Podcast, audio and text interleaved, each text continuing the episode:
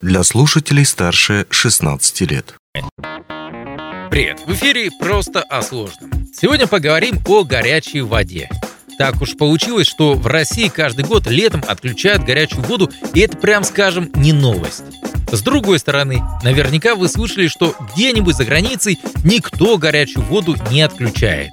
А еще с другой стороны, если уж горячую воду необходимо каждый год отключать, то почему холодная вода остается? Давайте разбираться. Для начала определимся, что говорить мы будем прежде всего о Западной Якутии, со своей спецификой. Даже в Мирнинском районе принцип отключения горячей воды может отличаться.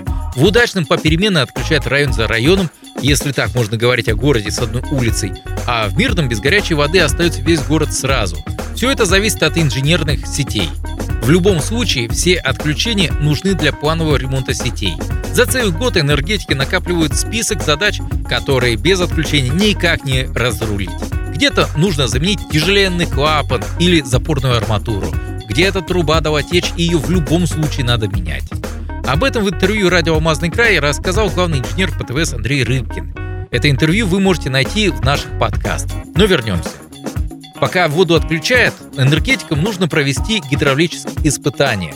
На трубы с горячей водой подают избыточное давление и, соответственно, испытывают их на прочность. При этом участок, на котором идут испытания, блокируют специальными заглушками. По этой причине подача горячей воды невозможна. С другой стороны, если проверить на прочность трубопровод где-то на теплотрассе можно относительно безболезненно, то вот испытывать бытовую сантехнику в квартирах никто особым желанием не горит. Тогда как же в Испании, США или Японии люди как-то живут без ежегодного отключения горячей воды? На самом деле тут все объясняется отсутствием центрального водоснабжения. По крайней мере, речь идет о горячей воде. Огромные поля, застроенные одноэтажными домиками, нет никакого смысла подключать какой-то единой теплотрассе. Тем более, что и холода там далеко не сибирские. Вместо этого в ход идут бойлеры, установленные в индивидуальном порядке.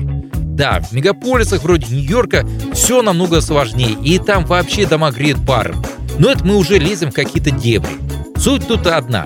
В странах без центрального водоснабжения, живущих за счет бойлеров, горячую воду никто никому не будет отключать. Ибо незачем, да и невозможно. С другой стороны, в европейских странах так называемого бывшего восточного блока центральное отопление есть. И есть ежегодное отключение горячей воды, как и в некоторых скандинавских странах. Так что это неизбежная ситуация для стран с продвинутым водоснабжением. Почему тогда холодная вода у нас есть круглый год? Во-первых, хорошо, что не отключает. Иногда бывает и такое. Во-вторых, нагрузка на трубы, по которым бежит холодная вода, существенно меньше в сравнении с горячей. Меньше температура, меньше проблем. Проще устроено обслуживание, легче проводить ремонт. Да и похоже, что трубы для холодной воды могут служить чуть дольше. Такие вот дела. Надеюсь, что когда вы слушаете эту передачу, в вашем доме есть горячая вода. Ну а если ее еще нет, то надеюсь, что она скоро там появится. На этом все. Счастливо. Удачи!